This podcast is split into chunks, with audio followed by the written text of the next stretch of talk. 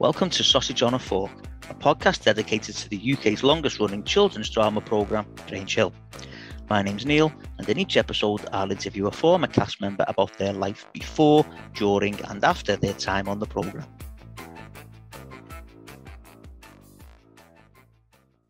Okay, welcome to the latest episode of Sausage on a Fork, and I am absolutely delighted to say that I have been joined by none other Dan Lee Cornes, who played Mr. Jeff Hankin. Lee, welcome to Sausage on a Fork. Pleasure to be here, Neil. Thanks for inviting me. Not at all. Absolutely brilliant that you're able to join us. So what we'll do, Lee, is we'll start the way we start every episode, and we'll go right back. And if you can tell us how you first got into acting. Well, it came through comedy. I was at Birmingham University and knocked around doing reviews. In fact, our group were the first to take a review to the Edinburgh Festival. This is now 1976, for God's sake. Then thought, fancied this acting and comedy lark.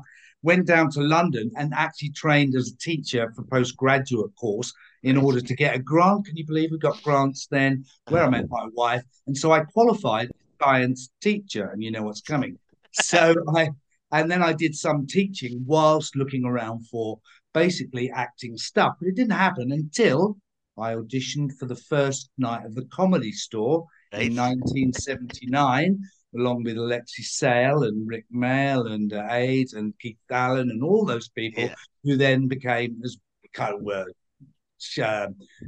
put together as like alternative comedy. And that's really how all my acting career started, through the comedy and being recognised. So I did, Bottom, Young Ones, and Red Dwarf, and Blackadder, and this, that, and the other. And then I had it's kind of a profile of mine. And then I had an agent.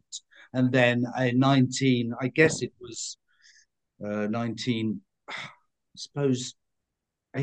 the late 80s, when I auditioned for Grange Hill. She said, I think you'd be right for this. They need a science teacher.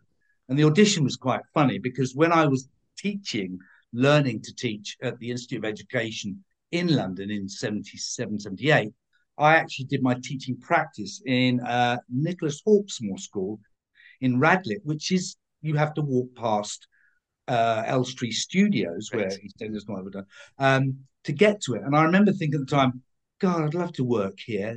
Slog going up to teaching practice, and lo and behold, 10 years or so later, I was called in. So when they said, we're looking for a science teacher, I said, oh, well, hang on. Wait a minute. I am a trained science teacher. I have been teaching science, and I used to teach up the road. And you could see the classic look of, here's another bloody actor lying. Yeah, of course I can ride a horse. Of course I can speak French, I said, no, it's true. It's actually true. And so anyway, I got the job, and it helped me in some good stead, only insofar as sometimes it's quite a panic situation sometimes getting the studios ready, and, there's a lot to think about, big cast, lots of scenes, and there'll be the blackboard not with anything on it. Say, Lee, put some science on it. So I would do the science lesson, if you like, or just, scribble up your photosynthesis equation or whatever. Because I used to teach biology mostly. Right. Up to A level and so on. So that came in handy. Although I was never, people asked me, were you like Jeff Hankin? Well, no, because torn to bits. The trick is teaching, as a teacher, you have to kind of go in a bit stern and then loosen. Don't show your weak sides. No, definitely not. Just if I can, because obviously we want to talk about Jeff Hankin. But if I can just take you back there, you've just said about the Comedy Store and all the names you've just mentioned. So they became like the the comic strip sort of they became that sort of crew, didn't they? And obviously you were a part of that because you appeared in all those programs, as you've said, like the Young Ones and Bottom and all that. But did you find that they would just come to you and say, "We want you to do this"?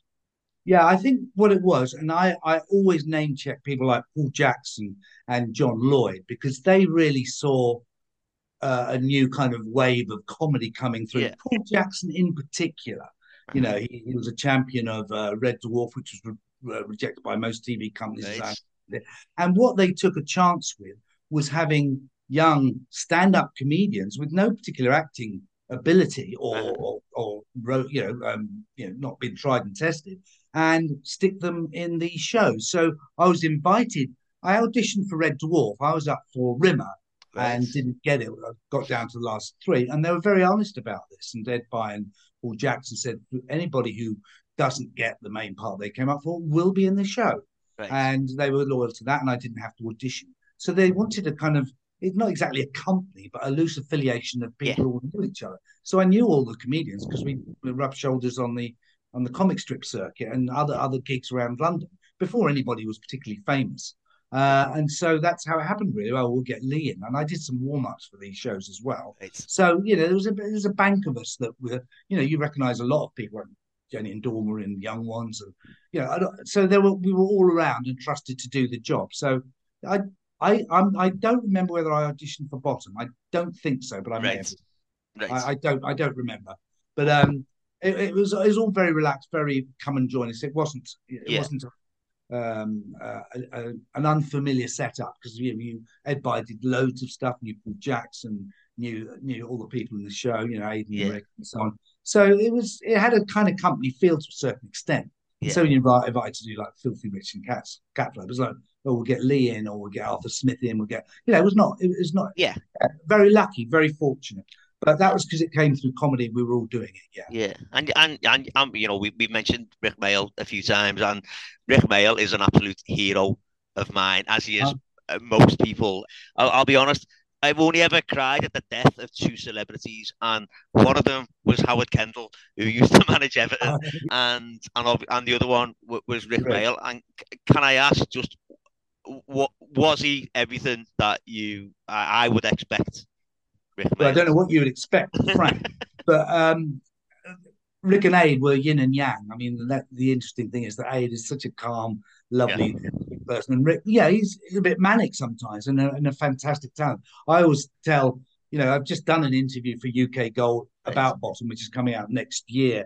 And Ade's in it, of course, talking about Rik. He's coming out and talking about Rik.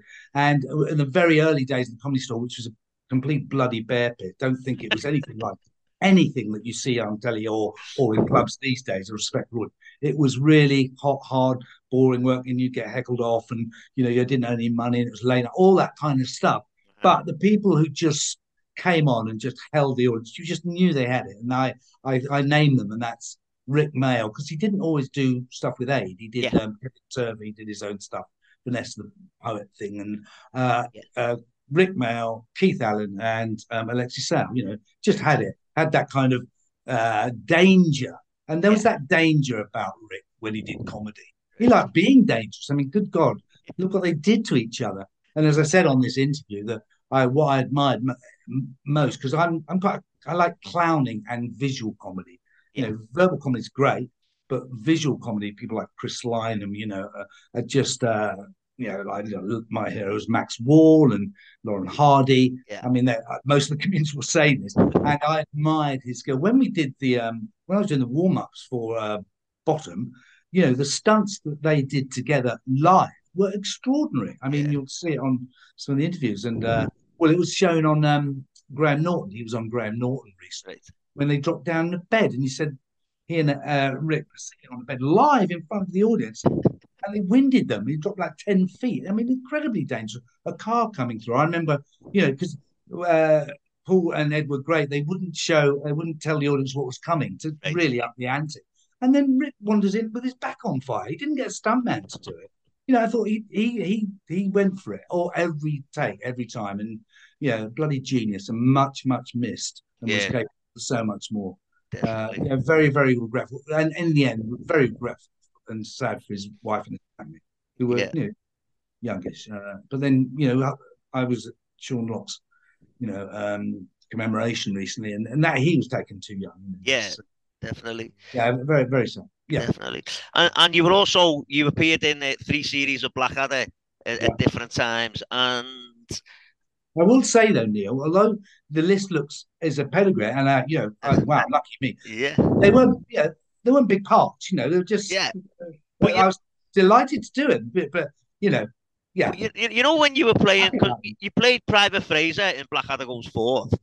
Now, obviously, it wasn't the last episode, but was the atmosphere filming that series, was it any different to anything else that you'd done at the time? What you mean? So, you know, because obviously that it was going to finish. Yeah, they all talk about the last episode of Blackadder Goes Forth being like really sad and somber because of the way it ended. And well, they died. Yeah, absolutely. Was the rest of the series like that? Like the episode that you filmed like that? No. Right. I mean, I was in and out of one episode, so I had no idea what was coming storylines because I wasn't involved. I'm not convinced that many other people were really until it happened, because I think the whole thing was to keep that, you know, a shock secret, and it worked. So I mean, it bounced from series to series. Yeah, the camaraderie and the trust between everybody got greater and greater. So the performances it was great fun. I mean, the thing I used to love was the process. I don't think they do it much anymore, which is you go up to the North Acton tower of BBC rehearsal studios, go to your floor. On every other floor there is a show going, you know, maybe Doctor Who, because I did a Doctor Who there in the early 80s, you know, and then you'd rehearse it and do a table read, do the rehearsals, chat, meet people at the for the canteen, then maybe a drink after, and then, you know, get it right, get a producer's run or director's run,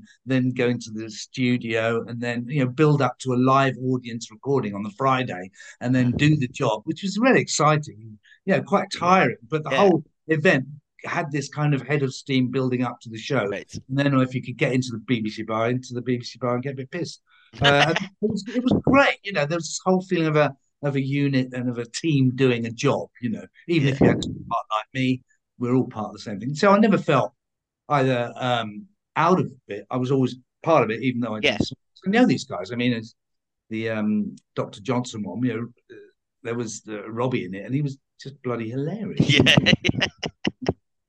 I remember driving around Acton in one of his big American cars, and, you know, he's just larger than life. He's a policeman.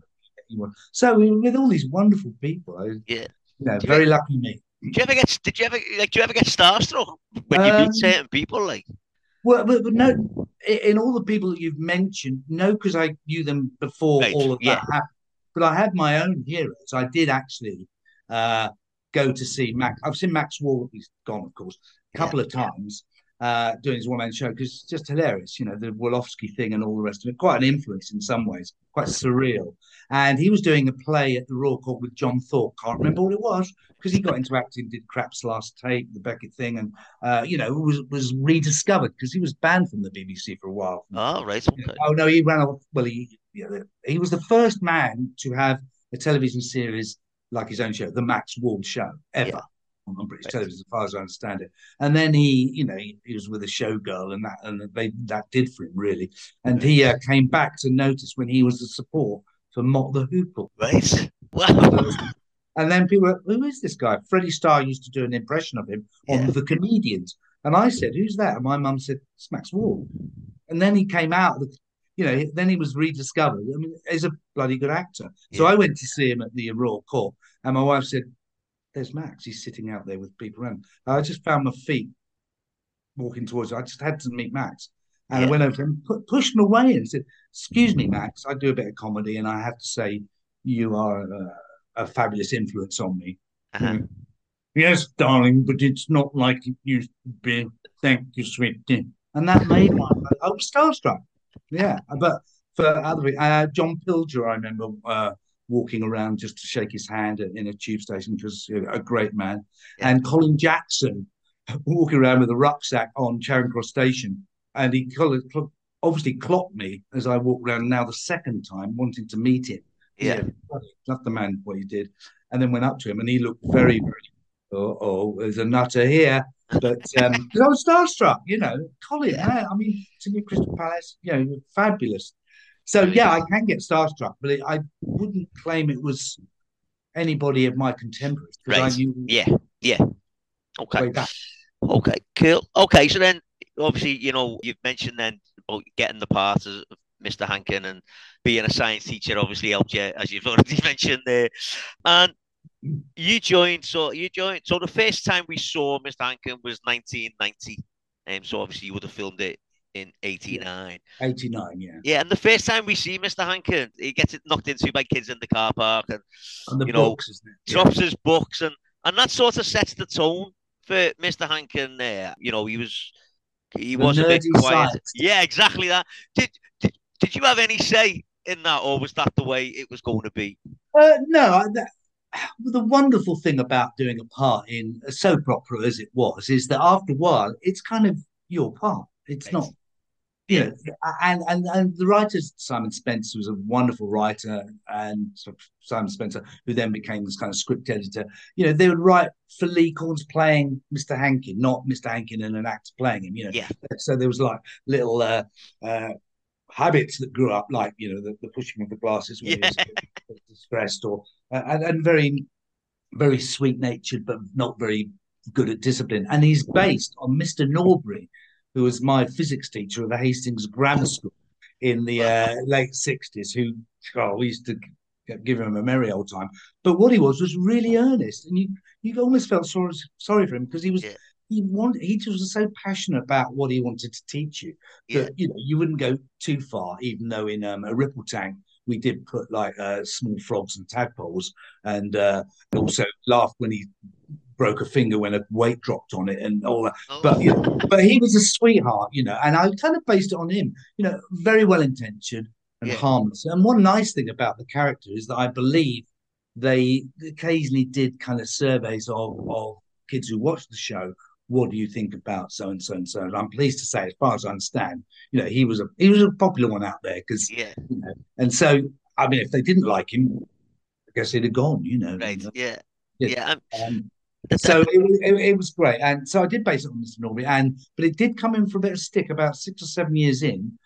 There was this thing about, you know, science is cool, not nerdy, and I was mentioned in some, I don't know, broadcasters, or the character was, of, you know, the classic kind of weak, not exactly absent-minded, but, you know, very, very nerdy, featureless kind of white-coated science teacher, but, you know, I mean, that passed. I mean, by then I was stuck into the character. It's not as if they would have had to change me for somebody who had a... No. I mean, the thing is with Mr. Hankin's character was, or the scenes that you were in, someone put on Twitter the other day, I read this, it was like, the scenes that he were in, it seemed like you'd always got a mini science lesson on the programme with Mr. Hankin. Like he always did something, you know, whether it was, you know, the solar system, or seeing if things were floating in water, but there was always something before someone came in, you know, something more dramatic happened. And that didn't happen really with any other, you know, I've struggled to think of any other teachers on the show where you actually got knowledge being imparted, you know, well, of course, the classic thing with any school drama, whether it's featured in any film or drama or play, is that, you know, you go to the scene, and of course, because it can't be a whole 40-minute lesson, you know, there's like a couple of minutes of the lesson, and then the bell rings, you know, and then it moves on. And I seem to think, and I don't think I'm mistaken, in sometimes saying, look, let me intro the scene with a bit of science, and then fill the ball with something, you know. But then it was the writers were fully informed of their, you know, the scene and what it required, and so I didn't have to fill in much. But I think, but a science lab has to look like a science lab, and it's usually full of science scribble on the board, you know. Yeah. So it was great. It's a great community feeling, and I, you know, the most professional people on the set were mostly the children, you know. I get you. Yeah, bloody knockout. You know. Yeah, great them, And the thing about Mr. Hankin was, he was quite often like used as like a vehicle for other storylines. You know, like so in his lesson, because as you said there, he didn't have the greatest discipline. So a lot of the kids would be talking in his lesson about the schemes or whatever they were going to be getting into. So it was like kind of used in that way, but also. He was unwittingly involved in a lot of the schemes that they got onto. So things like making invisible ink. And then some of the lads nicked quite a bit, because one of the lads was getting bullied into doing someone's homework. Yeah. So the lads got invisible ink for him so that he would write it, think it was done, and when it came to give the homework, it had gone type thing. And you know, just little things like now, that. Yeah. What I also liked as well was in your first series, which was a very bold move for Mr. Hankin, was to take some kids down to the canal. And you know, right, yeah, just around the back. Yeah, I was looking at that the other week, and I think there's no way, man, no, that teacher taking all them kids to the canal. And thankfully, I remember that, yeah, no one fell in or got pushed in. Because the storylines at that point were, yeah, that's coming back to me, were a very powerful storyline between Justine, yeah, and the little lad, Sean Maguire. Sean Maguire, yeah, Sean Maguire. You know the story about him. Yeah, little Sean Maguire, yeah, fantastic actor. And I remember the canal scene was something to, so they could be hand back and do that. But the story about Sean Maguire, because you know he was very integral in the series, and then didn't appear in the next series, whenever it was. He did. Yeah. Well, he was of Irish background, and he was a really good Irish dancer. Irish dancer, yeah. And he would win competitions, and basically, it was now impinging. It was getting so good, or you know, so recognised. It had to be. Is it going to be Irish dancing or Grange Hill? And I think when they went to speak to his parents or whatever, which I quite like as a story, even if it's not true. And they would obviously BBC saying, "Well, of course, you know, you can't. You're going to have to give up dancing or cut it back if he expects to be on Grange Hill." And the parents were, "No, he's going to do more dancing. Thank you. We're not worried about the." We're not worried about the TV show. And I think they were quite scratching their heads about that one because they, you know, and then he moved on to do, and he was a lovely fella, you know. I mean, he, I mean, did you have any idea? Could you tell at that time, like, sort of how well he was going to do? No, because firstly, the interesting thing about his friendship, platonic, with, because they both had problems with Justine, is, I mean, she looked older for her age, and she's a good 6 inches taller. He was a small lad, but he had that wonderful gravitas acting. He could act, you know, so it didn't look, and that's how it happened. What happens with kids, you know, it doesn't really matter if kids click, they click, and particularly if they're like the outsiders of a group, they stick together no matter what. And that, I always thought, that was a really touching. Yeah. They were a great partnership. The pair of them were brilliant. Yeah, and did you know, you know, coming from a comedy background, did you know that he's in Monty Python's Meaning of Life? He's in Every Sperm is Sacred. Ooh. You know, all them kids. He's one of the hundreds of kids in that scene.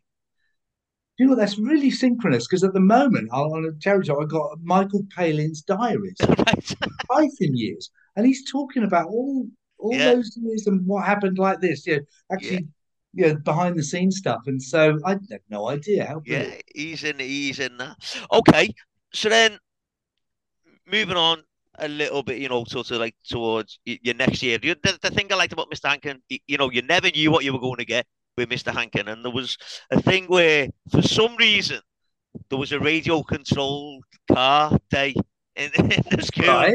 God, it's going back now. That is a great day. Yeah. And then, you know, this led to Mrs. Munro, by the way, and Anna Quayle, another absolute legend. I bloody, honestly, we were good, very, very good friends. She's gone now.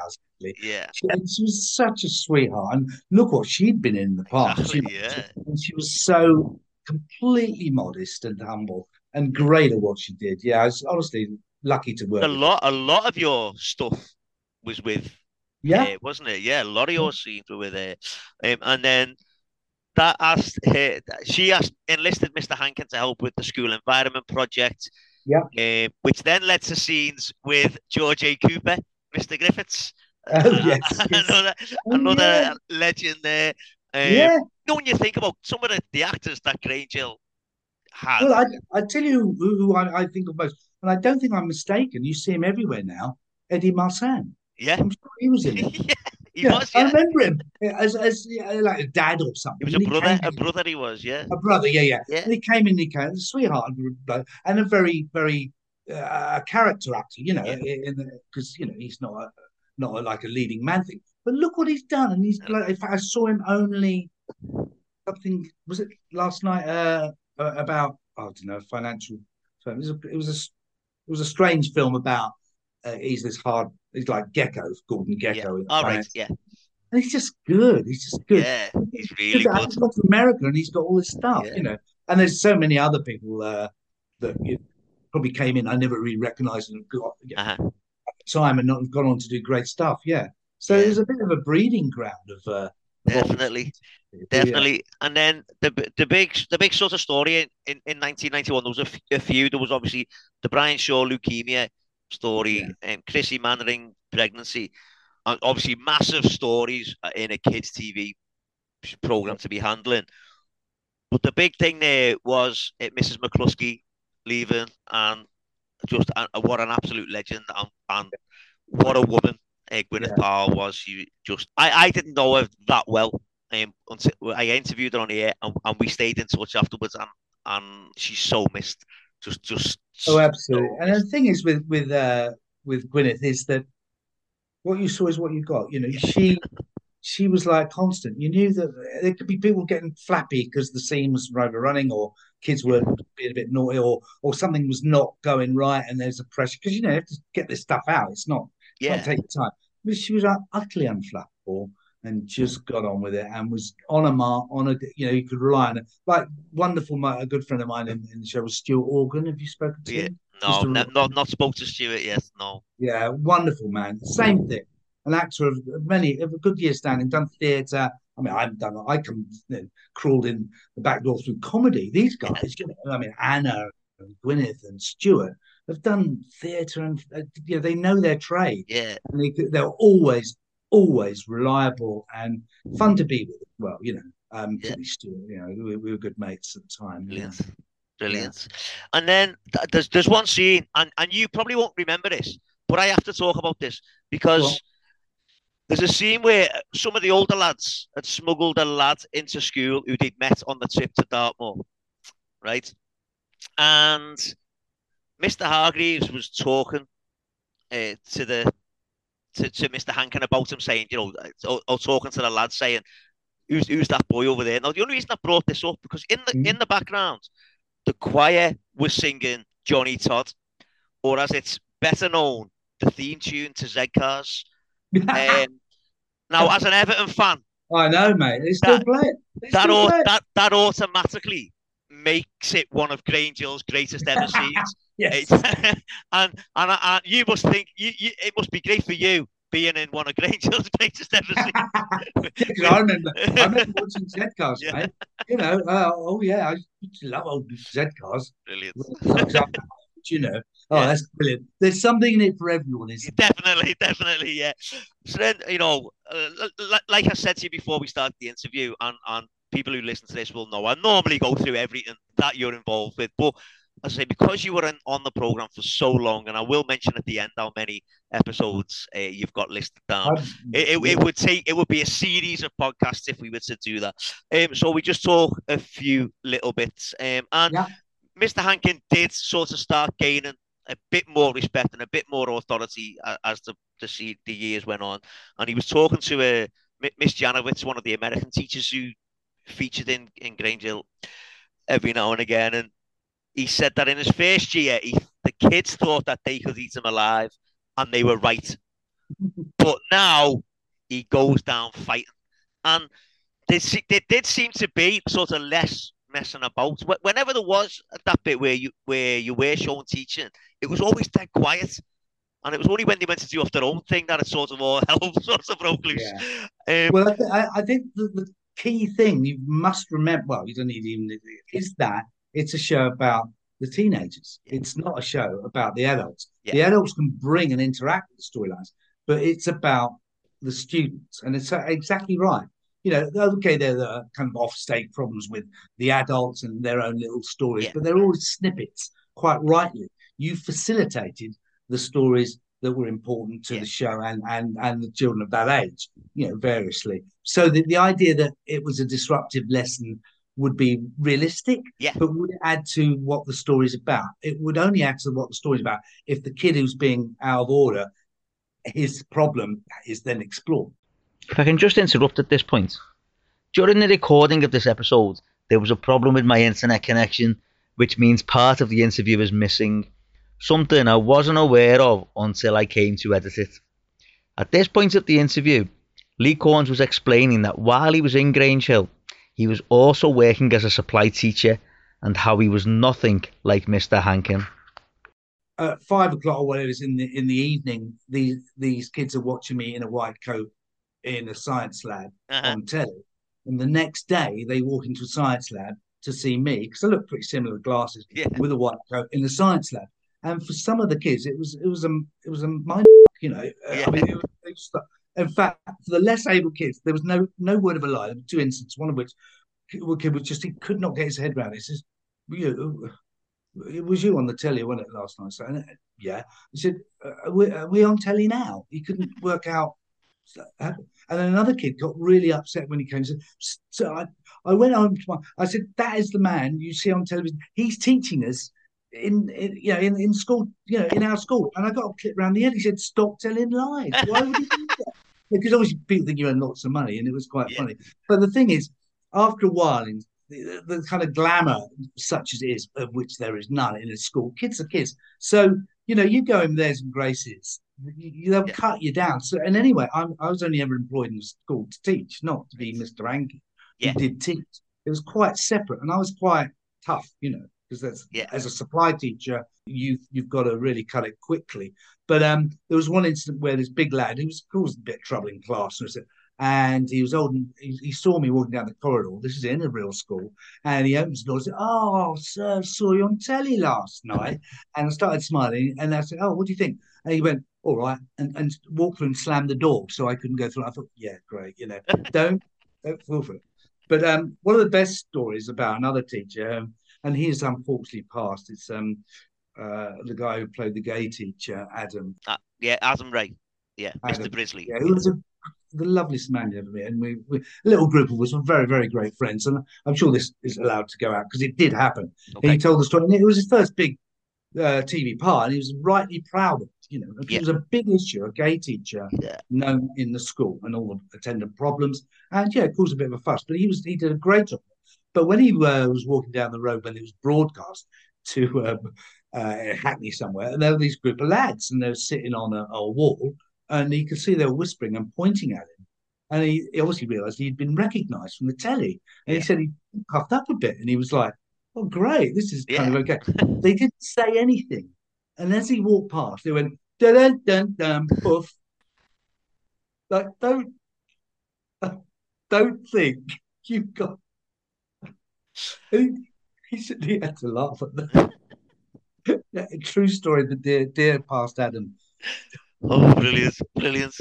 And then I mentioned earlier about Chrissy Mannering's pregnancy, and Mr. Hankin had a small part in that when Chrissy went into labour. And the first teacher that anyone saw was Mr. Hankin. And he went in, and classic Mr. Hankin, trying to calm Chrissy down, but telling her what was happening scientifically. Yes. Which is, the great thing with that character, they could unload a bit of comedy. Yeah, I think that's the other thing with the character. He was quite amusing, whereas a lot of the other teachers, dead serious. You know, there was not much opportunity in the scripts to... wiggle room for out and out comedy, but with old Hankin, you could get a bit of a smile. Yeah, because definitely. He's a bit inept in certain situations. Yeah, especially when he ended up going to the hospital with Chrissy, and the nurse assumed that Mr. Hankin was the father of the baby, and he did that thing with the panic again, and the raising of the glasses and stuff. Well, absolutely embarrassed to heck. Yeah. Well, what was nice is that I wasn't in many shows. Of a series of 20 per year, I was probably in 9, 10, 11, maybe 12. And quite small scenes, obviously, because you only dropped in when it facilitated good storylines, whether Stuart and Gwyneth and others had bigger roles in their parts, and that was absolutely fine. But towards the end, I was given storylines directly. You know, there was the testicular cancer one, which was brought about by... forgive me, I can't remember her name, but she had one of the teachers, this is terrible, whose friend, I think her nephew died from testicular cancer, and she said this should be in the show. Uh-huh. You know, it should be addressed, young men. And of course they gave it to my character to go through, because he got testicular cancer, and then there was a lad who then comes to because I talk about it in the classroom because I think I've got it, and then he comes and he thinks he's got it, and it's all explained and talked about. And it was, I mean, that powerful stuff and absolutely necessary. And that was the function of Grange Hill. Definitely. It was addressing issues that were very important, to kids and real life and real life as much as it could be. It got into a lot of trouble from it. Prior to me coming, there was all the drug scenes and then pregnancies. And one nice one, though, I think it was almost for my benefit.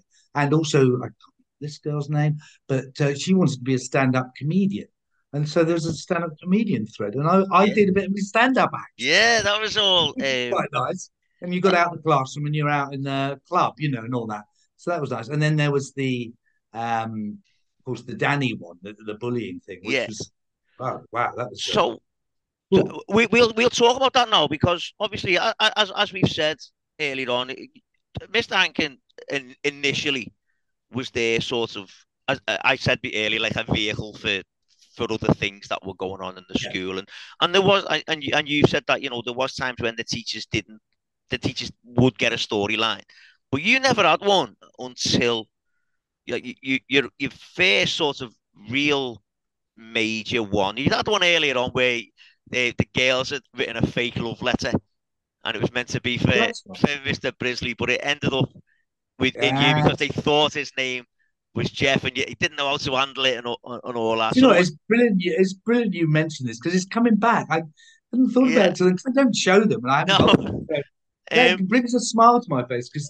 Great stuff. And again, a bit of comedy on old Hankin because he's and there was the bit with Darren Clark had found a rabbit as well. That he found a rabbit, and he went to Mr. Hankin with that. And so whereas there'd been the donkey in the shed storyline all them years ago, we had the rabbit in the hutch storyline, and so there was that. But then the big storyline, your major storyline was the bullying one, and that was series 24 in 2001, and you appeared in every episode in that series. Yeah, because that was a really a very intricate storyline, because I thought I got it wrong. I thought the guy bullying me was. I can't remember his name. No, Danny. It was Danny. You thought Danny was bullying. But it was the other lad who was manipulating him, a real evil little bastard. He was. And that got really. So did they come? Did they come to you then and say, "This is what we're going to do," or did you go to them and say, "Is there any chance of being?" No, I never say what about. I'm really embarrassed not to remember her name, but she did go and say, I think a storyline should be about teenage or male testicular cancer. But she wasn't demanding for herself, quite the reverse. She wasn't in the end. It was to just as a plot line to, let's get this talked about. No, I would never, ever. I mean, don't forget, it wasn't all year. So Grange Hill was, they kept shortening the period of filming.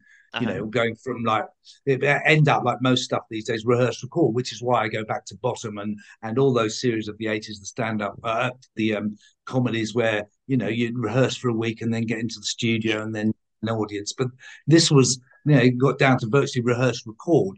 So you never really got to grips with a lot of the storylines. You did a bit and you went and did it. So what was I trying to say? But no, that was a very intricate and interesting storyline. But I'd never go and say, "Oh, what about me?" Yeah, because there was a character in the show who got a bit grumpy, reasons and other reasons too. And lo and behold, he didn't turn up after. Okay. So and people came and went. There was no. So it was only done for a few months a year. So I was doing all the other, I was either in a school doing stand-up, or I used to be in a four-man show called the Wow Show, and we'd do tour or I was always busy in the Wow Show, and Grange Hill was a happy section of that working year. So when I got a lot to do in it, I was grateful. But I never demanded it.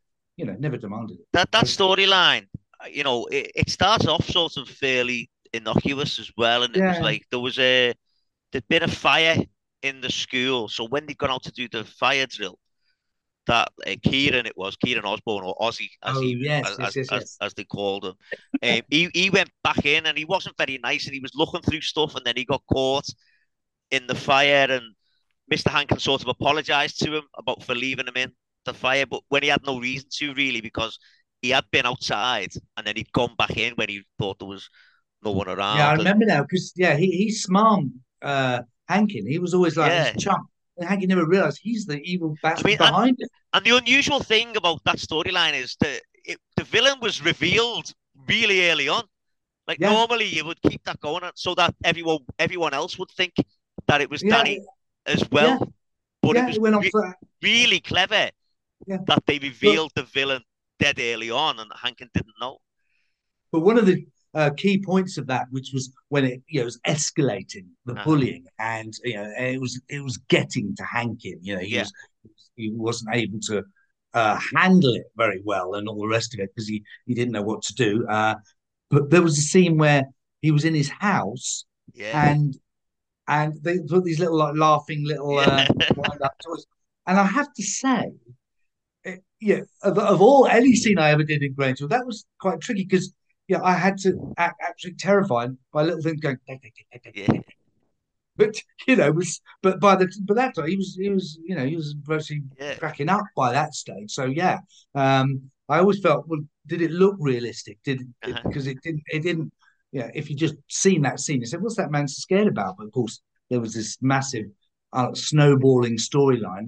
Both of those lads who did it were brilliant. Brilliant, And because it could, I mean, teachers do get bullied. I've had it in schools when we've been hit or whatever, and you're very wary of certain kids because you don't know what they're going to do. And I've also worked with special needs kids as well as EBDSD. Mostly. So you don't have it all your own way, even physically sometimes. And there's a lot of assaults on teachers generally. They're just saying them. And it's a worrying, not trend necessarily, but it is a feature. Can be a feature in some schools that teachers are bullied. In fact, I remember seeing at my old grammar school talking about like Mr. Norbury, the physics teacher, was liked, even though he was soft and you could mess him about. But there was one teacher who came in, and he looked a bit like John Cleese. He was over 6 foot. And I remember, and I was in the sixth one at the time, and these were like second or third years. These are now smallish 13-year-old kids. And they were like pushing him. And he didn't know. And he was like a frightened person up against the wall. And I just thought, how can he let that happen? Yeah. And anyway, he eventually left because he couldn't do the job. He was allowed himself to, or his personality was insufficient to resist intimidation, because that goes on, in many ways in schools. So Hankin was showing all that intimidation go on. It's really, really good. I think that whole storyline, the way it's done, as you've said there, the lads who played Danny and Ozzy were brilliant. And as I say, I was very I was very flattered to be asked to be the character that particular cancer, the big plots, rather than just your own nerdy science teacher. You could play with that, and it wasn't funny, it wasn't Jeff Hankin at that point. That was the thing, as well as that storyline going on. There was also, as you said, the cancer, but there was also, and you mentioned it earlier on, the stand-up comedy, as well. So life imitating art for you there. Yes. But also you got Kelly Bradshaw, Kate Bell got involved in that as well, and I believe Kate Bell does some stand-up as well. It was, I think, because Kate also did do a bit of stand-up. Maybe they put that into the show and thought, well, I mean, not because I could do stand-up, because it wasn't very, I didn't do much, and also it's not stand-up, it's acting on the stage while they're filming you, But they gave it to me, and I was delighted with that. Yeah, she's good. And because there was a little bit, we see a little bit of a routine from Mr. Hankin in a comedy club. And mine. Yeah, I know. I did some of my more. Yeah, I was going to say, did you have any urges to just automatically go into like sort of your main. No, I said I'll do some stuff which is not because why would they need to write for me? It might not work. And not that my stuff had to work, but I just did a few. But also a bit nervous. You had to play as a bit nervous. I mean, there were some very old jokes, you know. I mean, I think one of them was. I wrote a couple of them down actually. The Action Man Deserter was one. You know, that was given to me. Right, and that was written by them. Yeah, and the lobster going into the bar. Oh right, yeah. They're old. That one. Yeah. They're all a bit feeble because he was trying. Yeah, he wasn't. But I suppose he had to be as well because because you weren't just being. You weren't being Lee Cornes, were you? You were being. No, that would look so strange. You come like, hey, everybody, where's that come from? Yeah. Absolutely. Brilliant. Okay, so then obviously we've said about the main sort of storyline there with Danny and Kieran, and then it all came to a head where Kieran had nicked a couple of the files because he got Mr. Hankins' keys. So he had Danny Hartson's file, he had Mr. Hankins' file, and he was keeping them in the basement. And the basement had become out of bounds because it was unsafe. And at the same time, there was some of the kids that'd been a refugee, you know, a girl from like a political refugee. Yes. And she was hiding down there. And it all sort of came to a head when Danny was following Ozzy down there, and then Mr. Hankin followed them down there, and there was a big fight between the two of them, and then it all collapsed. Yes. On them. Now, was there? Oh, no, you're right, because it collapsed on me. Yeah. Of course it did. Was there much in the way of health and safety going on by this point in 2000? Well, it was a set. Like now you mentioned, wow, I hadn't thought of that phrase, but now you mentioned because it was quite a tricky scene to film. I remember it was a really hot day because most of it was filmed in summerish. Yeah. Time, and it was really hot, and of course you just had to stay under this dusty faux rubble for hours. It was quite intense. I remember it was very, very intense. That series, I can imagine it was. When the scene went out, it was Danny was fully trapped under the rubble and whatever. Kieran and Mr. Hankin could move about, and they all because they were all trapped. The three of them all seemed to forget everything, and they all had to get on with each other then and start figuring it out. And Mr. Hankin wanted to have a cigarette and talked about how much he'd given up. You know, he used to be a smoker and he'd given up. And Danny had talked about how, in fact, his dad had died from lung cancer. So whenever Mr. Hankin had seen him with cigarettes, he'd always taken them off the younger kids. Because his dad had died from lung cancer, he didn't want anyone else getting that. Yeah, one of the storylines, I don't know whether it came after that because of that one before, but I remember there was a big scene where I have it was obviously a mock-up, but a healthy lung and a cancerous lung. Yeah. And it was quite a long, I remember it was a reasonably long speech for a teacher because it was instruction. And the kids going, come down here. And it actually was a lesson on screen, which was all scripted. But about lung cancer. So it was in desperate straits if, got the serious Netflix dying for a fag. Yeah. No, that was really intense. Now you bring it back to me. That was a very intense set of scenes. It was. So how long would that scene have took to film? Then the one when you were in the rubble. Then. Well, there was several scenes, and it was over a couple of days. I don't think it was all in one day. I don't think. I mean, I hesitate. I may be wrong, but I just remember it was so claustrophobic. You know, it had to look like that, and indeed it was. And it was hot, and really, I remember it's been really sweaty and being relieved to get out of it. And of course, the acting was quite psychologically intense as well. So from Mr. Nerdy Hankin, he's gone the whole arc of character of being this fully formed adult who's undergoing trauma and crisis in his own life. So I'm very grateful for that. And a good thing was when Mr. Hankin was talking about having a cigarette while he was down there, it was Ozzy who'd been putting him through all that trauma, realised that there was a gas leak, so stopped that like that. And then Ozzy managed to get out. He battered his way through a door. And you see Ozzy walking out and you think, is he actually going to come back? Or is he going to leave them there? Really, and Mr. Hankin actually says that. And he does, because the fire brigade and the emergency services all turn up. What a great climax. What brilliant writing, because we hate him. But is he going to let them? But I remember it. Brilliant. And he took, the next day, he comes back and everyone, you know, thinks that he's a big hero until Mr. Hankin and Danny turn up at the school and actually go back and say what's happened. And Ozzy then says to Mr. Robson, right, okay, if you keep the police out of this, I'll tell you what's happened, because there'd been a thing with Ofsted, and the Ofsted inspector was a bit corrupt, Mr. Forbes. So there'd been a thing where he had Ozzy had him on had CCTV footage of him taking donations to this fella who'd been getting bans into schools and stuff like that. So basically, he said, I've got the video. He went through it all, but the policewoman was outside the room and heard Ozzy. And so he was arrested for blackmail in the end. He could never have got away with it in the drama. But what a character he had. I mean, you know, actually thinking about it, it's like, I can't think of a teenager in Grange Hill who had basically to play an adult. I mean, that was adult behaviour. Yeah, you know, an actual evil bastard who's planned, and you know, and I'm not sure we went into why he was like Ozzy was like he was. You know, we learned about Danny and his, but he was just this cipher for a nasty, dangerous piece of work.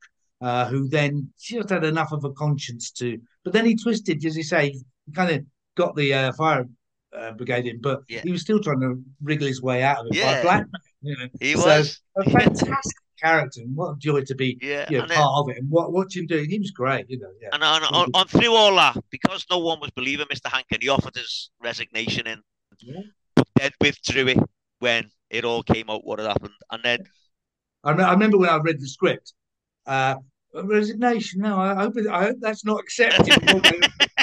I still want to be on the show, you know.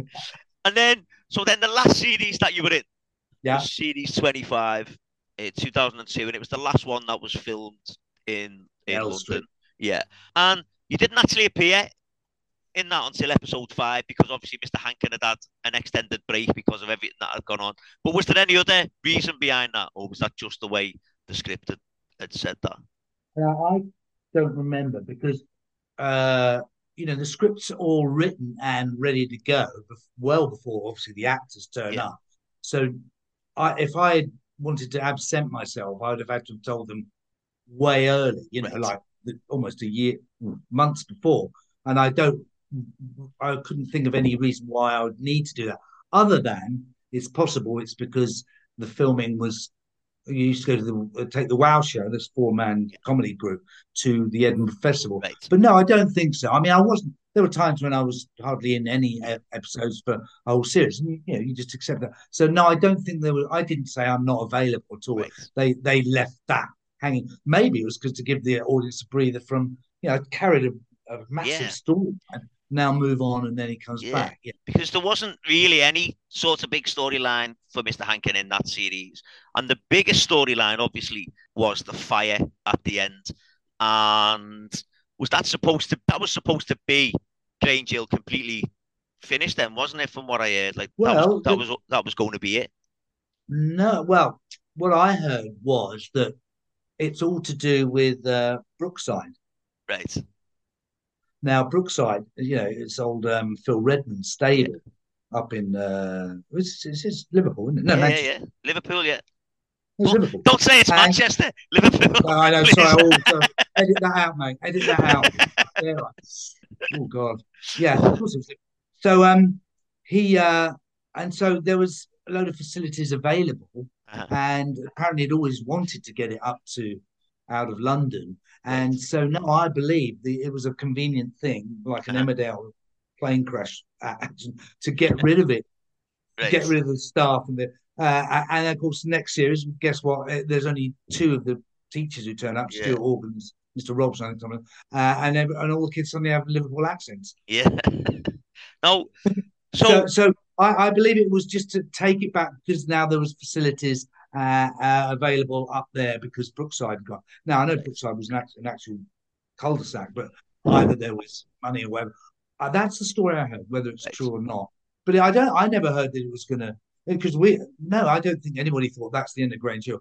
We all thought, going up to Liverpool, don't fancy that. And I remember Stuart saying he went up for a couple of series and said, well, it was not the same. Of course it was. No. And in fact, my character, as far as I know, went up with In Flames in the Fire. It was never really explained. No, it's weird because when you watch it, they don't really talk about it. But that's what you think happened to Mr. Hankin. You think so? He can come back. Yeah, but you think he went in the fire and do it?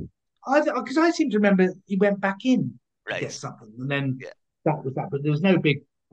I think it was quietly wanting to just literally wipe the slate clean, start again without too much overlap. What happened to, and just forget it and move on. Yeah, literally turn the page from London to Liverpool and. And in a sense, that is the right thing to do because otherwise it would get messy, all the overlaps, and starts again. And then that lasted for I don't know how many series. And, it's about seven series, I think. After then, I think so 6 or 7 anyway. But it was a slightly different show, though. It was. Yeah. The few I saw, it was less rough edged and more pretty, But So you were in 153 episodes of Grange Hill, according to IMDb. And as I say, I know it's not the most reliable. And that puts you third on the all-time appearance list. Wow. Stuart must be second. Stuart's #1. He's #1, of course he is. And Gwyneth is #2. Gwyneth's #2, and then Stuart's brilliant, yeah. No, of course it's Stuart, because he started off as you look back, you just see his age, but he was a young, sexy PE teacher in the before I joined the course, which is later 80s, and then all the way through till he became deputy head. Then he went up to Liverpool, and then that was the end of that. He had a proper teaching career, and of course the other nice thing with Grange Hill, in a way, which is unique to that kind of show, children's television, to any other show, is that you see the people you're acting with growing up. Next year you'd go high, and they grow. It's nice to see them grow up, and them change as people, which was always good because the kids were growing up, And how did you find the relationship between the kids and the adults? Well, great, yeah. Some adults were a bit distant, I suppose, but then it is a job.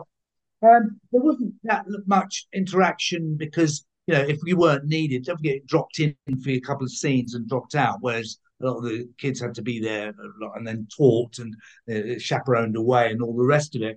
So there wasn't much, the staff hung around together, but there wasn't much interaction socially with the kids. Obviously, they didn't go to the bar and they had their time to then clear off when they've done their designated hours. They're on set waiting and rehearsing. I got on with everybody. It's great because I'm also... teaching we've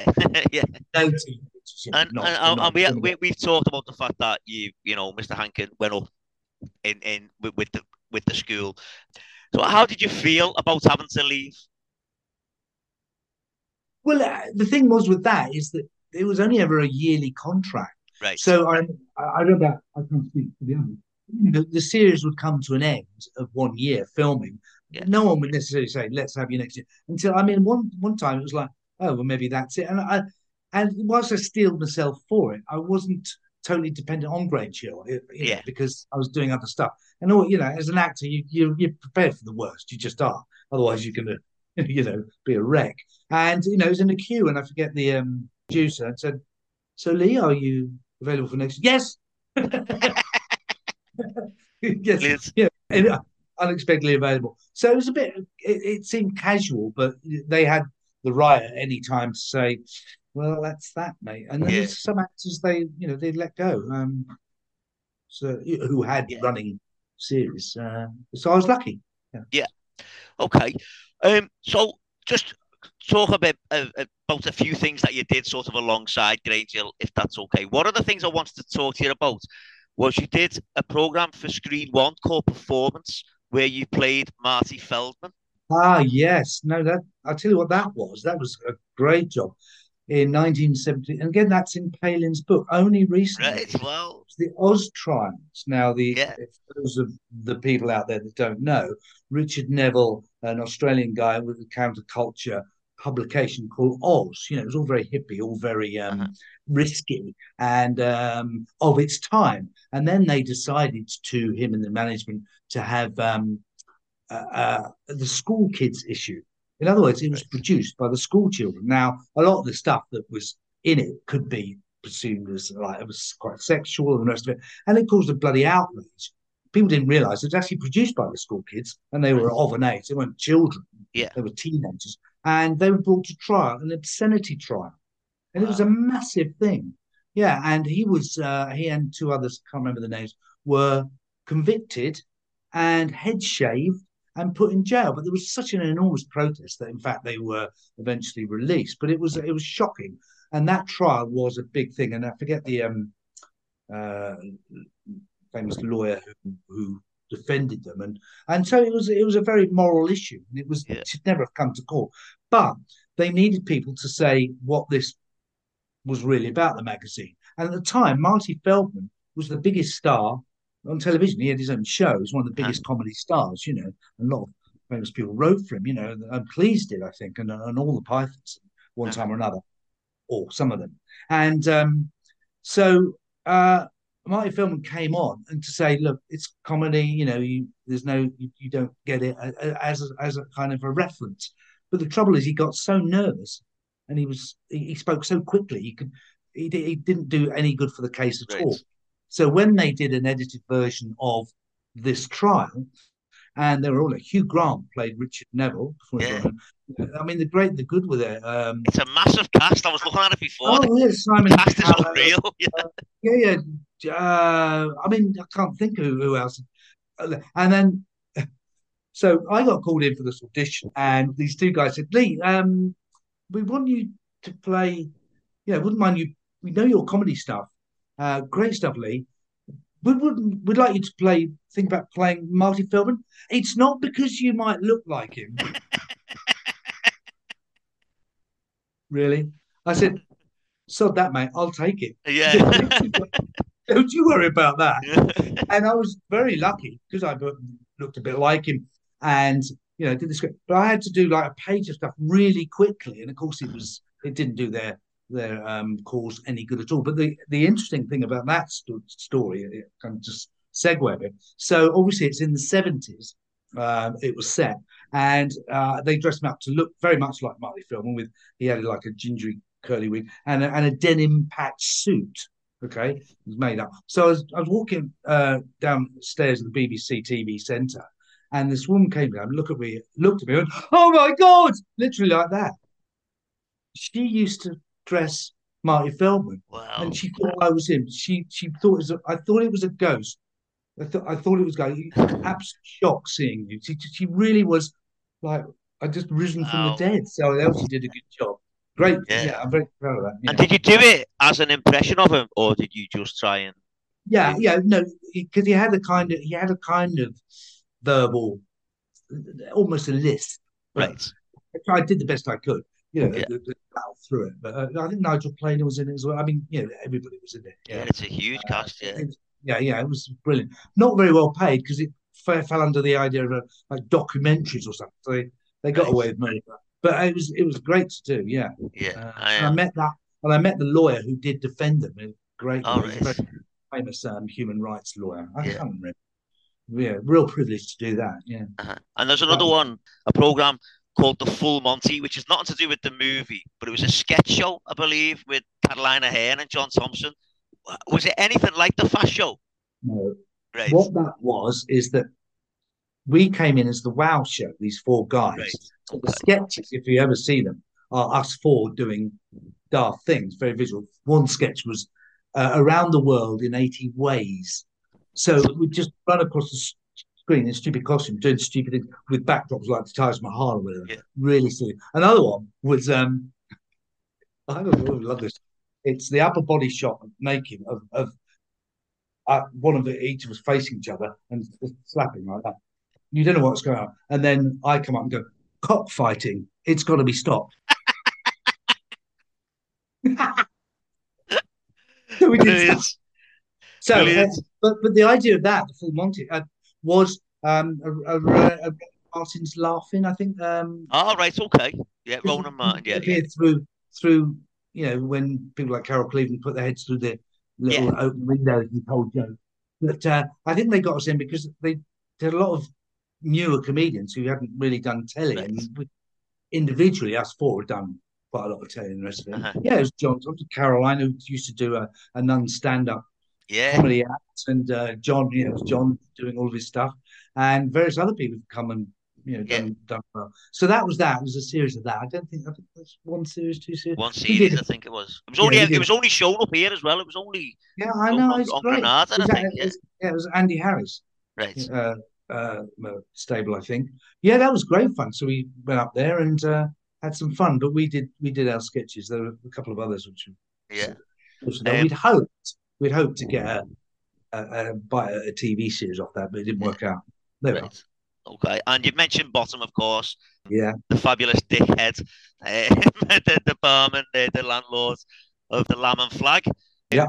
Yeah, do conventions, and also there's wonderful fans who host like quizzes and Bottom do's, and I'd come and go along. They asked me to do you know, just be there and host it a bit, and but the knowledge of these people, you know, when they did the quiz, I couldn't answer a single question because it's so minuscule, you know, so detailed. They show a clip and saying, "Well, what?" It's just like, "Wow, you know, this is extraordinary." I mean, and doing the interview and talking about it, it's got an amazing resonance. Both, you think it'd be more like a bloke show. It's not. I mean, it's liked by and women, you know, because it's so unique. Like people say that about like me and Grange Hill, and people think that I know absolutely everything about Grange Hill, and I've said this before, I don't. I do my research, you know. I know the era from when I was growing up watching it. I know that pretty well, but like for things like sort of Mr. Hankins later episodes, I've had to do quite a bit, you know. Thank you for that comment. Yeah, I'll tell you what other Grange Hill story, which nearly put me in hospital. And right, it was the rivalry of Miss Carver, played by the wonderful Sally Gagan. Yeah. Miss Carver. So anyway, her entrance is coming to the playground in a car, and then I was placed, and then coming around me and parking the car, and she gets out and drops her books like I did. Pick them up and say, "Don't worry about it." But so she, I know she was very nervous at the time because it's not a big role for her. I thought she's just nervous. And anyway, turns on the day. So, okay, we'll go for text. She'd done it really slowly so they could plot it. And she came up to this fence and parked. And then when she came, she was so nervous. She tore into it and nearly went straight into me, swerved, hit the fence. The fence went smack.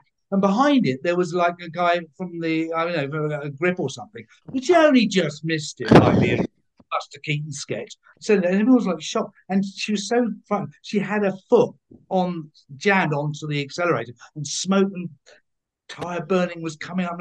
We'd say, "Come on, get out, Sally. Sally's all right." And then she admitted to me afterwards, she said she only just passed the driving test. She couldn't really drive at all. Wow. You know, she was terrified anyway. That was her introduction. No, she got it right then, but she could have clipped me very, very close to her. Wow. Brilliant. Brilliant. And then.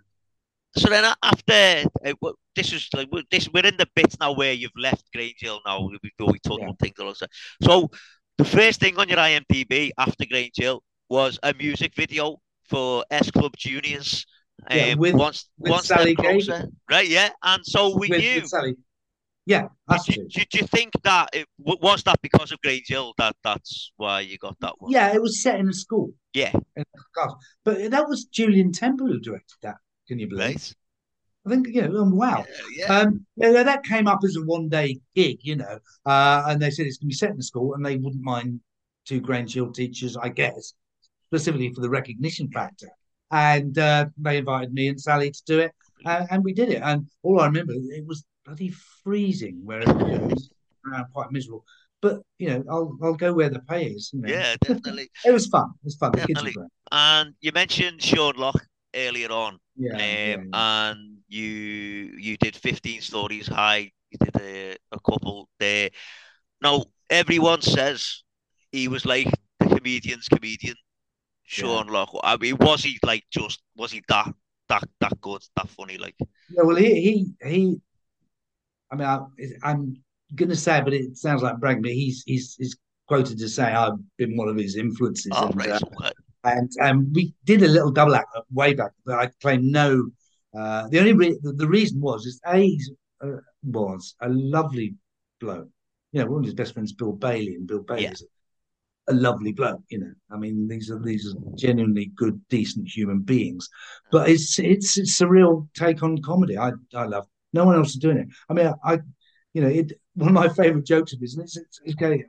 You know, I hate when you walk through a field of sheep, the way they undress you with their eyes, you know, and that was one of his more subtle surreal jokes, but it kind of has a truth. It's like, yeah, that's fine. And then those jokes about plastic forks and having sex, and which I won't go into, but it was very funny. It was a really, really tricky take. And at his commemoration, there were loads of people telling loads of great stories about Johnny Vaughan, Lee Mack, who, you know, were really, really enthralled by him. People were, you know, weren't even just straightforward comedians, but just, yeah. And, you know, and again, like with Rik, a great loss to his family, first and foremost, his wife and his three children who were there and spoke to. So a great loss and not fair. And Jeremy, like Jeremy Hardy, who went before his time, you know, also of cancer a few years ago. It's, yeah, because you did something with him as well, didn't you, Jeremy Hardy? You did the Jack D thing that day. Oh, Jack and Jeremy show. Yeah, that was great fun. Yeah, did a few sketches of that. Yeah, brilliant. Okay, and then you did a program called Teenage Kicks. Oh, Ade Edmondson. No, was that weird? Just working with just Ade Edmondson and not Ade not having Rik with him at the time. No, because it was an entirely different thing, and I had one scene. You know, I came in, said something. I can't remember what it was, a mate or something. A guy who was in the Wow show called, or was, Mark Arden. He played his mate all through it, and but I think they just because Rik was still alive at the time. Kicks. But what it was nice to see Ade not doing his rather exaggerated character from Bottom Man. You know, the Young Ones. He wasn't Vivian. The guy can act. I mean, look what he's done. You know, he's that was just one thing he did. In fact, on the as you heard on the Desert Island Disc, he was saying that. And when I was talking to him when we were doing this interview for UK Gold afterwards, that you know, it's for him, it's obviously absolutely important for Bottom for his development. But he has done so much since. You know, that it's so much, but obviously it means so much to other people that you know, he wishes, I think, it's slightly to be obviously also recognised as he is for other work. Yeah, definitely. He was saying that people just come up and ask obscure questions and he can't remember. You know, like you say, he's done. He's a very talented man who. You know, that was just two of the parts he did. You know? Yeah, because he, you know, like he did, like did he. Casualty he did, or Holby, he did one of them, didn't he? Star Wars and all sorts, like and he directed and produced, of course, as well. Yeah. Now, this program, I love Phone Shop, right? Phone Shop to me is one of the most underrated comedies ever because when you talk to people, hardly anyone's ever seen it. You know, like it's a weird one, Phone Shop, and like I love it. And you were in that one episode of that. As that's when the wheelchair in the cupboard. Wheelchair Dave, and then fell through a hole in the floor. Was it? Yeah, something like that. But it's funny actually because they brought Wheelchair Dave back, didn't they? But it wasn't you. It was Steve Brody played Wheelchair Dave in later ones. Like it was Stephen Brody, I think his name was. Oh right, okay. But was there any reason for that? I think I didn't fancy doing it. I'd lost touch with acting at the time. I was doing other stuff. But oddly enough, that didn't come up. And I was talking to the producer of that at Sean's. Sean's thing. Yeah, and he was a lovely chap. I think he's a Scouse as well, actually. Right. I can't remember. But no, I ducked out of that one. Right. Okay. Yeah. And then, but it was a good show. Funny. Yeah, I mean, I love. As I say, when I say it's underrated, it's like it's almost like a cult comedy because the people that have seen it. Absolutely love Phone Shop. I love the performances. The relationship. They've got it just right. The differences between. It's just brilliant, and you know everyone that's in it is brilliant in it. And and then you did an episode of Toast of London with Matt Berry, and editor. They called me in, but I was just a flasher. Right, okay. It's funny, actually, because on a couple of occasions, I think it's like, we need someone... No, I didn't actually flash on that show, but we need someone to get his kit off. We'll get Leon. Because in the WoW show, there used to be some scenes where I didn't have my kit on. We did it for Joe Brand and did it for Jack and Jeremy's. Yeah, oh, Leon will do it. He'll drop his pants. He don't care. So maybe that had something to do with it. Is Matt Berry everything you'd expect? He was lovely, yeah. I like that in real life. Yeah, well, he was really sweet because we went in a pub waiting to do that scene, and he had met him. I think he kind of knew of me, not what I'd done. It was, lovely fellow. Really, that's a funny show. I mean, that is a funny show. I mean, he is a funny man. Just the way he speaks, you know. I mean, he's just funny. I wish they'd done more, actually, but he's moved on, I guess. No, he was good as gold. Yeah, brilliant. And I was noticed as well that you've also done some writing in the past. Your IMDb profile is not full of writing. There's a few bits, but you were one of the writers on Gophers. Was that right? Well, how long you got on that? Did you ever see that? Why is that never shown? I mean, that's one of the things I'm most proud of, actually. Right. So, yeah. When I did stand up, there's this chap called Mark Milson, who was a bit like a hippie guy, but anyway, he was great. He said, "Look, I've got this idea. I'd like you to come and think about co-writing it with me." I mean, so we used to have drunken nights in the Chelsea Arts Club, and I never thought it'd get off the ground.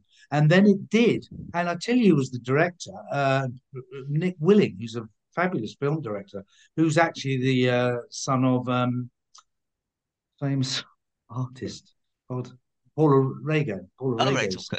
Yeah, and a wonderful man. But so that was a bit of kick bollock scramble. That suddenly it all had to go. And I will take a lot of claim for a lot of that writing when, in fact, we're supposed to be doing it as a joint thing. But Mark obviously was involved in production as much as anything. And I will claim a lot of the writing credit on that in those. Because I tell you what, I'm not going to moan, but the one thing that pissed me off is they did episode 14, which was the making of Gophers. And it's very interesting. They went to the, they're famous now as sculptors, was it Chapman Brothers? I can't remember. Anyway, the rubber suits and the animatronics were all quite advanced at the time. Yeah, because they were animatronic puppets voiced off stage. So actors did that, and then others did the hands, and then the actors voiced it, and it was intense series. So we come to see the very interesting making of Gophers. No mention of me. I did get paid, and I got paid a reasonable amount of money. And but there's the world is full of that. But I was very lucky, and they've never shown it since. No. Although I took a bit of liberty because there was a thing where a scene in it where they had their own television station. The idea being this rabbit stuck up English rabbits, and the loudmouth American Govers moved next door, and fun starts. And it was Sycamore Heights International Television. You think of the acronym, brilliant. And that got passed. No, that's a great show. Very proud of that, but they've never shown it. I mean, you might get one video of it. There was a problem with a set of the characters in it, which me and Nick had pointed out, which I think might have done for it. But I will say one other thing is that when Mark went off to sell it abroad, it was turned down. And then I know there was a Disney series, and I better watch my tongue here, about dinosaurs. Oh, that's okay. And and I would go as far as to say other thing. I won't. Yeah, okay. But that was a long time ago in the land far away, and it paid well, and I'm very proud of it. But I was a bit jealous of it in a way that I didn't have the ownership of it, but it's long gone, and I don't think they'll ever show it again. So there's your answer, mate. Oh, bitter old. I've also written for the WoW show, which did 2 Radio 4 series. Correct. Wrote for the Mr. Bean animation. Mr. Bean, I've got that one down. Yeah. And sketches for other shows in the past, and I've written my own stand-up, but bits and pieces. Okay, so we are sort of coming towards the end of the interview, and I've got a few questions. They're all about Grange Hill.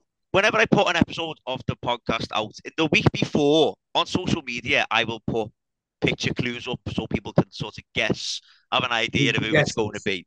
And whoever guesses first gets to ask a question for the next guest. Okay? Oh, so the these are guest questions, are they? Yeah, so the person that is asking this one is a bloke called James Sutton. Now, Jim's done quite a few of the portraits for the podcast as well, and he is a big Grange Hill fan. And he says, so you appeared, as we've talked, Mr. Hankin, in 153 episodes over 12 years. Wow. What do you think gave your character such good longevity compared to other cast members? In the first instance, you could never have a school without representing the science department. Yeah. You could you? I mean, it's a massive part of the school curriculum. It can't all be English and maths. And also, it's visually more interesting than a classroom with books. And first up, that would be the first thing. And you wouldn't need a team of people. I mean, there were never any technicians. I never had any assistants. I was the science department. Yeah. So, in a sense, there's a lot invested in that character to represent that. Yeah. And you would have had to have done that, even if it hadn't been me. Science would have had to have had a profile in that show. Otherwise, it wouldn't make sense. You know, like every aspect of the curriculum, you know, sports, this, that. And so it was important as one of the building blocks of a school day, if you like. And then as regards to me, I would go back to what I heard, that, you know, there used to be a general kind of survey about the characters and, you know, and were they, how they, what the viewers felt about them. And mine used to, I was told, you know, they popped up as a popular one. So I guess don't kill a popular character. Soft character where some other characters are hard, you know. Yeah. He was harmless and you know, you could smile at him when he was in a bit of a flip and did that. Things seriously. And of course, I did it with an element of comedy in it. I could sense comedy without overplaying it as a complete dippy fool. You know? And what was lovely is that over those episodes, you know, you could walk into it and, you know, it was your character. You know? Even if they got rid of me, they would never get another Mr. Hankin. Yeah. And I've spoken to other people who sit, because Art Malik was in Casualty, and he said, as a film actor, and I know I'm name dropping, but he said to me, he said, I see why even the Grange Hill is brilliant, you know, the security of knowing it's there and getting to know the team. And the other thing is, not just the actor team. You know, when you went up to Elstree, you'd know the guy on the back. Hello, Lee, how are you? How all right, man? All the technicians and the prop staff, hello, Lee, and have a laugh with them, maybe see them in the bar, and the directors. You know, you saw them year on year and came and went. So it was that kind of team feel, and so it was a great sense of security and fun as well as the job itself. Yeah, I honestly. And he said, well, he did Casualty and he did loads of episodes. It's fantastic, you know. You know what you do. It's your character. Yeah, so I'm forever grateful for that. And he's right. Yeah, brilliant. Okay then. So recently, there's been talk of a Grange Hill movie in the pipeline. Phil Redmond has written it. Sarah Sugarman has been slated as the director for it. What do you think of the idea of a Grange Hill movie?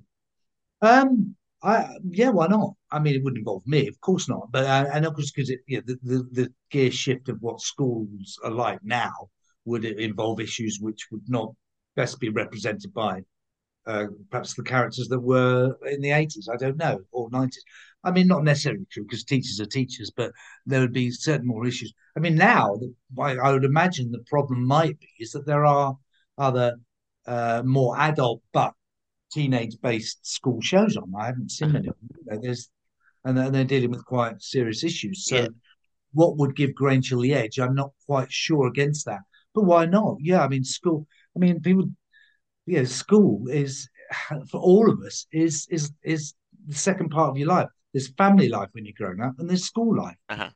That's it. You know, if you unless you play truant, you know, it's a massive part of your life, whether you like it or not, whether you know it or not. And you know, and it is a theatre space for all those issues that are current and important. I mean, I think for me, you know, the intimidation of young girls and what seems to go on in schools, which is noted survey, you know, how insecure they feel, and you know, the lack of respect. And really, that would be, I think, an issue that should and must be raised, because it is, how the internet is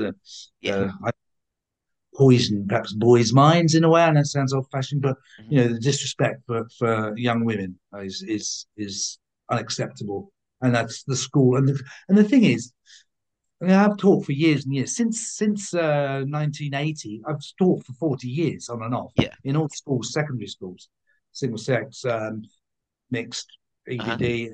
Anyway, the thing is that it's a very important place for people to grow up in, and it has to be done right.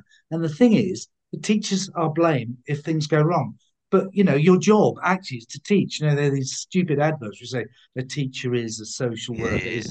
Actually, they're not. You know, they're pressured like hell to deliver a curriculum under extreme pressure, with all the bullshit that goes with Ofsted. There, I've said it. I mean, it's just so top-down bullying. You know, get worried about bullying in schools. It starts with the government's directives, the way teachers are treated. But when things go wrong, teachers can't fix it all. You know, I mean, I remember when I was on playground duty, you know, there's 3 teachers in a massive playground with like 200 kids. You're not going to see what's going on everywhere, and fags or whatever nonsense is happening. I'm not saying it always goes on, and good schools are good schools, but, you know, it's not the teachers that fix it all. And so I think any film of Grange Hill should acknowledge what is currently serious issues within the school system. And that is also about how bullying is as a profession. Yeah. There. You have it, Mike. Okay. And so if you were asked, would we see a return of Mr. Hankin? Well, he'd be retired. I'm nearly 70. He'd come in as a... Although teachers can wander in. The thing is, when it's right, I bloody love teaching. There's nothing more exciting or satisfying, actually, in the classroom. You know that. You're a teacher. Yeah. And my son, who is... I'm going to brag. He's a wonderful primary school teacher, and he's always, you know, liked by Ofsted, blah blah blah. And he won't. He's been offered to move out of the classroom to be promoted. No, he wants to be in the classroom with these children, because that's what is the juice of the profession. Yeah. You get a good lesson, you know. Yeah. Wow, it's a good gig, you know. Yeah, honestly, definitely. So it's a great profession which should be treated more tenderly, I think. Brilliant. Okay, so. Other than Mr. Hankin, and I know you love Mr. Hankin, right? You've spoken about how much you love Mr. Hankin. But other than Mr. Hankin, who is your favourite character on the show? I love Stuart. Right. Mr. Stuart, and I thought he just did the job brilliantly over and over again. I love Anna Quayle. Yeah. Love Sally Gagan's Miss Carver. Yeah. And then the other teacher who introduced the testicular cancer line, I can't remember her name, who looked a bit like Anna afterwards. Rachel Bell. No, Miss Holmes it was. Yeah. Rachel, forgive me, Rachel. Dear Rachel, she brought that storyline in and was brilliant at getting it done.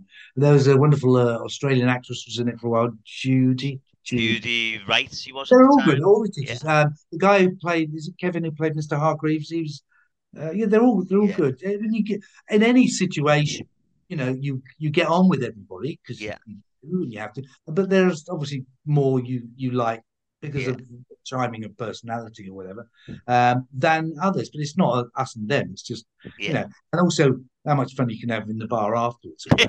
What we talk about, because there's a lot of, as you know, sitting around waiting for your seat and the rest. So, you know, you learn to, brilliant. Find out about it. Yeah, brilliant. And then, that's been great. Thank you for reminding me of stuff I'd forgotten. Oh, no, not at all. But if you couldn't have played Mr. Hankin, which character would you like to have played? Probably Stuart's character. I loved it. I loved his solidity and, although he was actually quite a fit bloke. Although he did smoke, I would never look fit because he looked fit in a tracksuit. Yeah. Okay. So the final question then, Lee, is why do you think there's still such affection for Grange Hill? Well, here's the thing. It's for people who talk about it, and like with Bottom, it's what they grow up with. Yeah. That's part of it. TV is also a part of your childhood. And that was addressing the age of the kids who were watching it, which was rare. What other show did that? Okay, there were kids' shows, but it didn't deal with them in school, yeah. You know, recognising, yeah, I feel like that. Yeah, that's what was going on. And you often, as an actor, don't realise quite how much what you did means to people, and it's not self-effacing. I will tell you a quick story. Over in a store near us, he was recognised from Bottom. This is only recently, and the manager said, I'm going to get this person out. And she started crying, you know. I mean, well, I only did a couple of episodes of Bottom. And he said, it meant, those series meant so much to me when I was struggling in some way. Right. And you forget what, you know, it, not only just escapism, but the relevance to people's lives. And it sounds a bit big-headed. It's not, because I didn't write the scripts, you know, but that they chime with real life, which was the success of Grange Hill. It's valid and truthful. And, you know, any drama which is truthful will hit people. I mean, the thing is with Bottom and conventions, the people who know Bottom now are talking about it, they weren't even born, you know. Yeah. Like, the affection for it. But then that's understandable because it still exists. You can get hold of it. You know, when I grew up, if you didn't see it on telly, you never saw it again, kind of thing. Yeah. So, and again, it can mean whatever you want it to mean. And good shows, good stuff stands out. And Grange Hill was very good stuff. I mean, it came in for a lot of kicking prior to me coming. You know, the drugs thing, and you know, it got a few questions asked about it, but they stuck by it, and I was lucky to be part of it, actually. Yeah. Yeah, brilliant. So, brilliant. Yeah. I mean, that was the thing with Grange Hill, was obviously a lot of parents didn't let their kids watch it because of the stuff that went on. But I always say, my parents let me watch it because of the stuff that it was showing, because then it opens questions up then, doesn't it? And then, you know, I can start talking to them about it if it's something that they found that it might have been difficult for them to start a conversation with. And that's why I think that's why I loved it, because it did deal with things. And also, it was always filmed from kids' eye level. If you noticed that, like when they're in the classroom, the cameras always where like the tables, the desk, the workbenches are. It's never like high up in the classroom. It's always. Oh, I saw that. Yeah, no, you're right. Always from down that level. Well, Lee, thank you so much for coming on. Neil, thank you for asking me. That's been brilliant. To revive the memories. And, because I'm very proud of it. Very proud of having been in it. Honestly, brilliant. I really look forward to this one. And I haven't stopped smiling and laughing the whole way through. So thank you once again. Thanks, Neil. No, not at all. And if I can be of any further assistance, feel free to get in touch. Brilliant. Will do. And to anyone that's listening, I'll speak to you next time. Cheers. Thanks. Cheers, mate. Thank you. Take care. Bye-bye. Bye.